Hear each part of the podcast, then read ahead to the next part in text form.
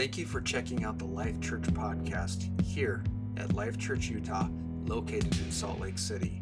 We hope this message is a blessing to you. If you'd like to support our ministry, you can text the word LC Give to 95577 or visit us at lifechurchutah.com. So, this week we're going to be focusing on this attribute of Advent that can really be transformative for us. But joy can seem like it's elusive because we treat joy uh, at times just in, in one particular way, and that is, um, well, I'm going to help us with joy for just a moment. You guys ready? As if we haven't already had smiles enough, uh, turn your attention really quickly to the screen. It'd help if had audio.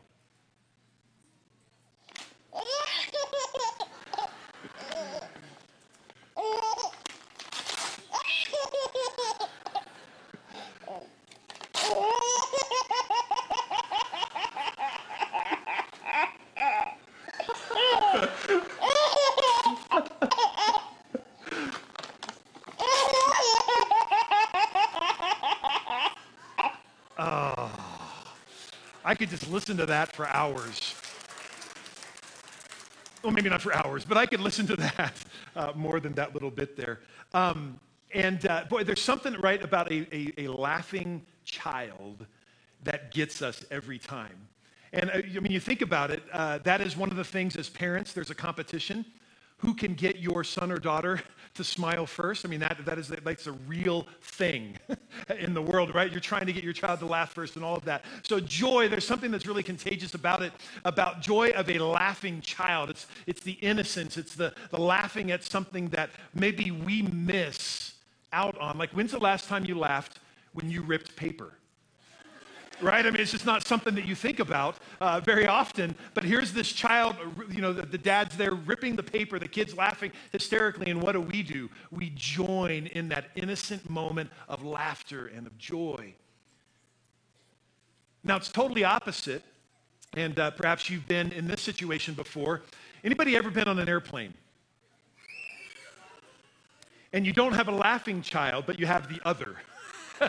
right? You have that moment. I remember back years ago, uh, my, uh, my, my, wife, we were living in Colorado at the time, down in Greeley, and uh, the, um, she had gone down to visit her family down in Kentucky, and so had flown down there. And this was the era when you didn't have, um, th- there were no phones available, right, uh, that you could, uh, could call on or anything. While you're, well, you're not supposed to still do that on the plane. But when you land, right, you text somebody, say, hey, we made it safe and sound and all of that. Well, this is before that era, and here is the picture that I had. I'm waiting there at the gate. This is before, I mean, this is still when you could be at the gates. And uh, I I got to reenact it here. So I'm, I'm standing, you know, kind of somewhere over there, and my wife comes off of the plane holding our oldest daughter, who is about a year and a half, at arm's length, hands me the child, and then she just proceeds to walk off. And I'm sitting there going, oh, but she's so wonderful. She's sitting there and she was, you know, she was in a good mood at that point and, you know, and just kind of smiling and all of that. But I know, I knew something was wrong when every passenger walking by was doing this. oh, wait. So it turns out, uh, basically, from the time they left, I think it was probably Nashville that they left from, from the time they left to the time they landed, our daughter screamed the entire time. So much joy was on that plane. right? That's totally the opposite. That's not the fun moment, and uh, we still uh, we still laugh about that now. Uh, but there was not a laughing moment there. I still remember her face handing me Kelsey, and it was just beautiful. It was a wonderful time. Uh, so, what is joy? Where does it come from? I think if we're just going to look at a, a basic uh, definition of it, we've got one for you. And uh, it says joy defined, it's the emotion. So there's an emotion that is joy. It's evoked by well being, success, or good fortune, or by the prospect of possessing what one desires. That's, that's, that's just a definition, right? So underneath it, delight, great pleasure, joyfulness. You can see all the words uh, that are there as this definition of joy. Now, as a noun, joy is familiar to us, it's comforting, and I can think of joy moments in my life. One of those was definitely the birth of our firstborn child, little knowing down the road that her scream and her yell and her cry would be very difficult for us as a family. We're still recovering uh, from that. Uh, but um, but I, I, remember there in the, uh, in the hospital room and that first breath, the first cry of the baby, cutting the umbilical. I mean, all of those, all of those things in that moment. Boy, there was a joy at the birth of our oldest daughter. Now, there was a joy at the other ones as well. the other three, the we have four. It's not like it got worse as time went on. Um, but there, there, was a special joy for, for daughter number one. I mean, the first time being, you know, being a dad and father. I mean, all of those things are lined up in that moment. There is a special joy. Think of joy in the expectation of marriage right there's a there's a joy leading up to marriage and i've been married now for 26 years and i've got to tell you that joy only increases and that's because she's on her way here and um, no, no absolutely right i mean there's an expectation of joy in marriage right before you get married but that joy grows i believe and that, that expecting that expectant heart of joy is something that we as a, as a married couple uh, certainly try to cultivate uh, joy is in accomplishment, joy in spending time with friends. But uh, there is a joy, and I think that the joy for us is not drummed up kind of emotional joy. But I think um, that there is a, a joy that we have that outlasts the momentary.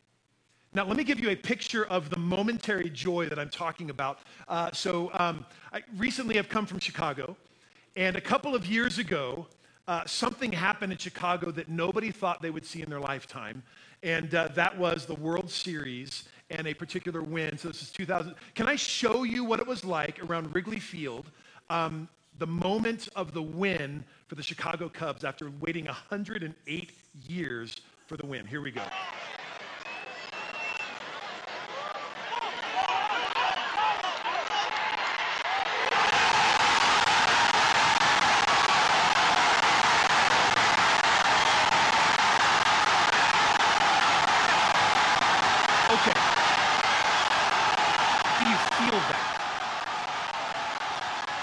not impressed.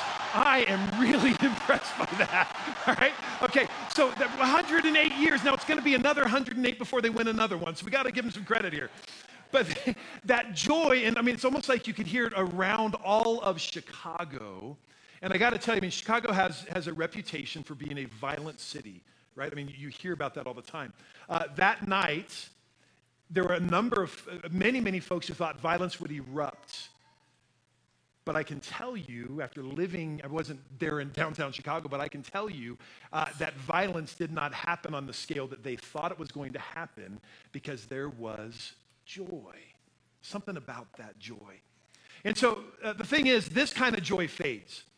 Chicago Cubs fans had to face the next year when they did not win the World Series again. And so that joy fades. Just like any of your favorite teams, things like that, that joy has to fade. But I believe that there is a joy that does not have to fade. I believe that there is a joy that can so undergird us every moment of our lives that it doesn't have to, have to fade. And so, first of all, Advent joy is God centered. Advent joy is God centered. It's not, uh, it's not focused on circumstances of our life, it's not focused on a relationship per se, but it is God centered. And if you've ever felt powerless or overwhelmed, it's into these moments that this God centered joy can speak and can interrupt that, that broken moment in your life. There's a strength available to us that, in essence, uh, is kind of hidden to others that maybe are not following after Christ. Because when we walk through difficult circumstances, I'm going to share some scriptures in just a little bit. When we walk through difficult circumstances, there is something within us that is different than what the world can provide. There's this uh, story, it's actually a kind of a painful story, of a woman by the name of Hannah. And uh, she was barren, no children, and uh, she, she and her husband longed for children. And uh, for some reason, um, she was not able to. And uh, so she went year after year after year to the temple. Back, this is back in the Old Testament, back in the uh, book of 1 Samuel. She went year after year to the temple, pleading and crying out that she would be able to become pregnant. And I think there are some in here that, that understand that longing and that, that pain that is associated with, um, with a circumstance like that. But it, it, turns out that a miracle happens and she ends up uh, getting pregnant, and uh, there's a joy associated with this. Listen to what Hannah says in response to what's happening in her life. 1 Samuel chapter 2 verse 1. She says, "My heart rejoices." This is that verbal form of joy. This is the action side of joy. My heart rejoices in the Lord. My horn is lifted up by the Lord. That's not like a trumpet, okay? Not a okay, that's not what it is.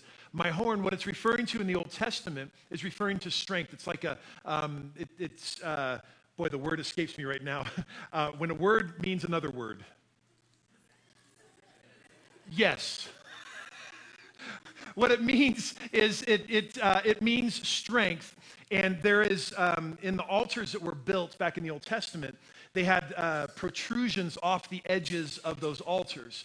And so when you would refer to the horn of the altar, um, it would refer to strength. And so when she's saying this, my horn is lifted up by the Lord, that's the strength. That's basically the strength of her sacrifice is lifted up by the Lord. My mouth boasts over my enemies because I rejoice in your salvation, referring to God. Now, fast forward about a thousand years. This time, another angel appearing to a young lady by the name of Mary, giving her the news that she is going to bear a child, not any child, but Jesus, the Messiah, the Son of the living God. At the end of that uh, conversation that she has with this angel, she says, This, I am the Lord's servant, said Mary.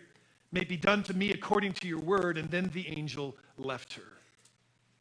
In that moment, we've already talked a little bit about that overwhelming sense from Mary of what she is walking through in this, in this, uh, this circumstance that could be extremely difficult for a young mother who is unwed. Probably tinged with fear, all these unknown things staring at Mary and Joseph in about nine months. well, a couple of months after that encounter with the angel, she goes and visits her cousin. Her cousin's name is Elizabeth. And she goes and visits her and spends a little bit of time with her. And in this, in this time that she's with her cousin, uh, really she gets overwhelmed by the presence of God. And there's a confirmation about what, uh, what's going to be happening to her in her life. And she breaks out in song, and this is called the Magnificat. Um, that's one way to refer to it. In Luke chapter 1, verse 46 and 47, just the beginning part of it. Now, I want you to remember what Hannah said about a thousand years ago. My heart rejoices in the Lord. My, my strength is lifted up by the Lord. My mouth boasts over my enemies because I rejoice in your salvation. This is Hannah, a barren woman, receiving this gift from God. Luke chapter 1, verse 46. And Mary said, My soul praises the greatness of the Lord, and my spirit rejoices in God, my Savior. She echoes this heart's cry of a woman who is filled with joy. I love being able to look back at the Word of God and find places of foundation in my own life to say, God, this is, this is the strength that I need. God, this is the foundation I need to make it through to the next day because the troubles of this day are enough on their own. So, joy, it is truly focused on a Savior. Hannah rejoices in God, her Savior. Mary responds in joy to God, her Savior. And Nehemiah in the Old Testament says that the joy of the Lord is our strength. Have you ever felt weak? Have you ever felt uh, kind of downtrodden? The Bible says that the joy of the Lord, God has joy, and that joy is our strength because it doesn't come from us. It's not something that we drum up, it's from outside of us.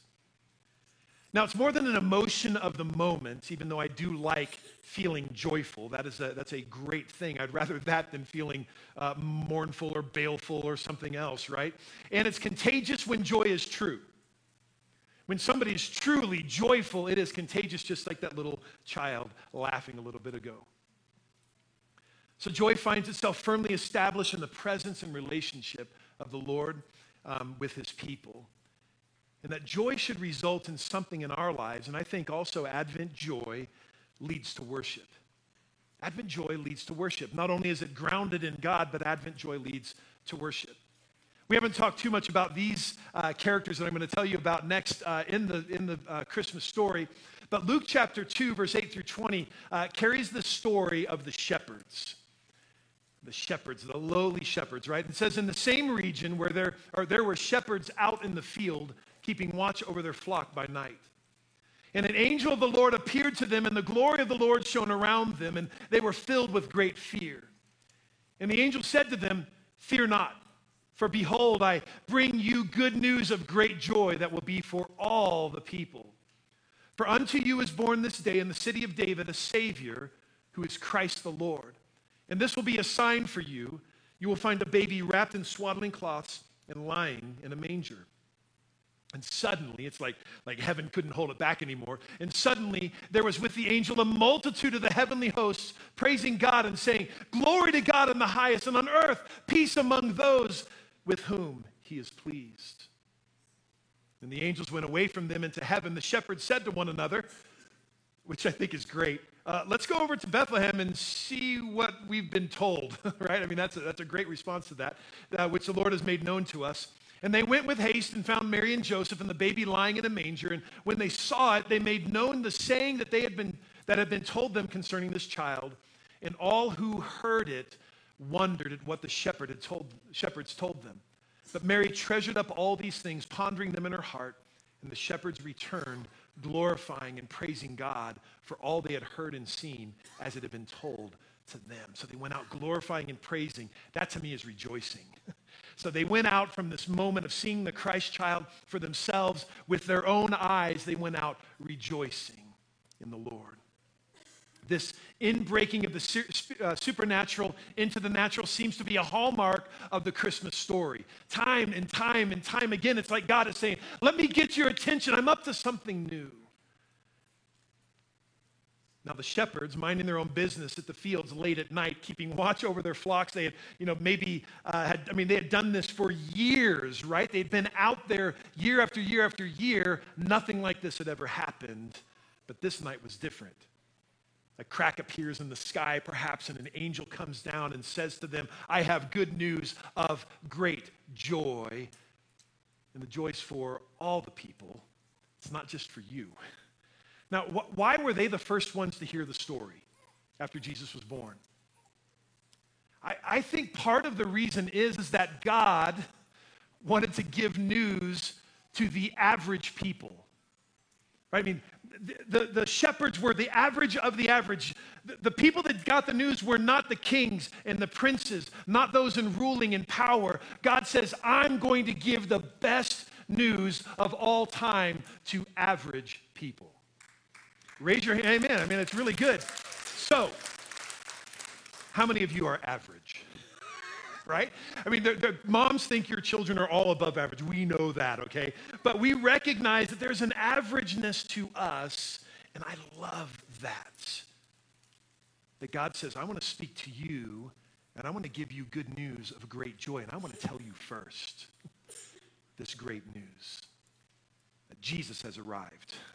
God Himself is entering this scene. God Himself is entering our lives. Everything has changed. Now, this baby who is born in, in this manger now becomes the object of our joy. Right? The, the Bible says the joy of the Lord is our strength. Now all of a sudden we get to return that joy and we get to worship Christ. I'm going to invite the worship team up here as we uh, get ready to close out. So, this joy that I'm talking about is Christmas. This is the message of Christmas is not only as we see behind us hope and love, it is joy. And this should mark our lives, every bit of our lives. We should have joy within us, overflowing. When we get bumped, joy should come out. Now, there's a joy that Scripture commands. This joy that is an action that can be engaged of regardless of how we feel. There are times it doesn't make it to our face, but there is still a joyful part of our lives that we never get away from. Matthew chapter 5, verse 11. This is Jesus speaking this. He says to his disciples, You are blessed when they insult and persecute you and falsely say every kind of evil against you because of me. Be angry and post it on Facebook. right? Don't we do that, right? A little close to home. Be angry and say nasty things on Twitter, right? No. Be glad and rejoice because your reward is great in heaven. for that is how they persecuted the prophets who were before you. This is Jesus talking, saying, Hey, folks, you're going to go through difficult times. Even following after Christ, you're going to come against difficult times, but don't ever let joy leave you. Philippians 4 Rejoice in the Lord always. I will say it again, rejoice. I bet if Paul had more room on his papyrus he's writing on or that parchment, he would say, And again, I'm going to tell you, rejoice. 1 Thessalonians 5 See to it that no one repays evil for evil to anyone, but always pursue what is good for one another and for all. Maybe he says something about how we do use social media, right? Then he goes on, he says, Rejoice always. Pray constantly. Give thanks in everything, for this is God's will for you in Christ Jesus. Then on from Paul, we have James who says this uh, James chapter 1, verse 2. Consider it a great joy, my brothers, when you experience various trials, knowing the testing of your faith produces endurance. Endurance must complete its work so that you may be mature and complete, lacking nothing. Consider it great joy when you have trouble. The next time you have trouble, which might be this afternoon when your car doesn't start, have joy. The next time somebody says something against you because of your faith, have joy. The next time you're passed up on a promotion at work because you've taken a stand for, for an ethical stand that is just core to your values and you're not going to do something that the boss wanted you to do and you're passed up, consider it. There's something building within you. God is doing something. In 1 Peter chapter 4, Dear friends, again, don't be surprised when the fire ordeal comes among you to test you as if something unusual were happening to you. Instead, rejoice as you share in the sufferings of the Messiah. These verses are so encouraging to me, and I think myself, like many of you, you walk through difficult, dark times in your life. And it is so easy to point the blame, to, to, to lash out at others, but God is asking us to do something different, especially in this Advent season. He wants us to take that joy of the Lord that is our strength and to proclaim it into the lives of others. I'm going to invite you to stand to your feet. The way we're going to end this morning is uh, with a bit of joy as we sing. And here's, here's what I want to do. Um, one of the things that is pointed out here by, by Jesus is that um, obviously he left this earth, right? There's this ascension in the book of Acts where Jesus uh, leaves from this earth. And so Jesus begins talking to his disciples. He says, Hey, you're going to have struggles, there's going to be trouble, um, but I want to tell you something. And listen to what Jesus says to his disciples as told by John. He says, I assure you, you will weep and wail, but the world will, re- will rejoice. This is that troubled time that Jesus is talking about. The world's going to look at it and say, Ha, look at this. There's nothing to your Christian faith. It's all wrong, it's all broken. He says, You will become sorrowful. Folks, there's a reality to the tragedies of life. There's sorrow here. But your sorrow will turn to joy. When a woman is in labor, she has pain because her time has come. But when she has given birth to a child, she no longer remembers the suffering because of the joy that a person has been born, in, born into the world. So you also have sorrow now. He's recognizing the difficulties we face. Says this, but I will see you again. I love this. Your hearts will rejoice. No one will rob you of your joy. This is our inheritance, people of God, people of Life Church Utah. This is our inheritance. We have a joy that is unshakable, even if the world around us crumbles, even if political system makes us upset, even if all of these things going around us, we have a joy that is unshakable. Even if Christmas season doesn't turn out like we hope it would, we have a joy that is unshakable. This is Pastor Eric. Thanks so much for checking out our Life Church podcast.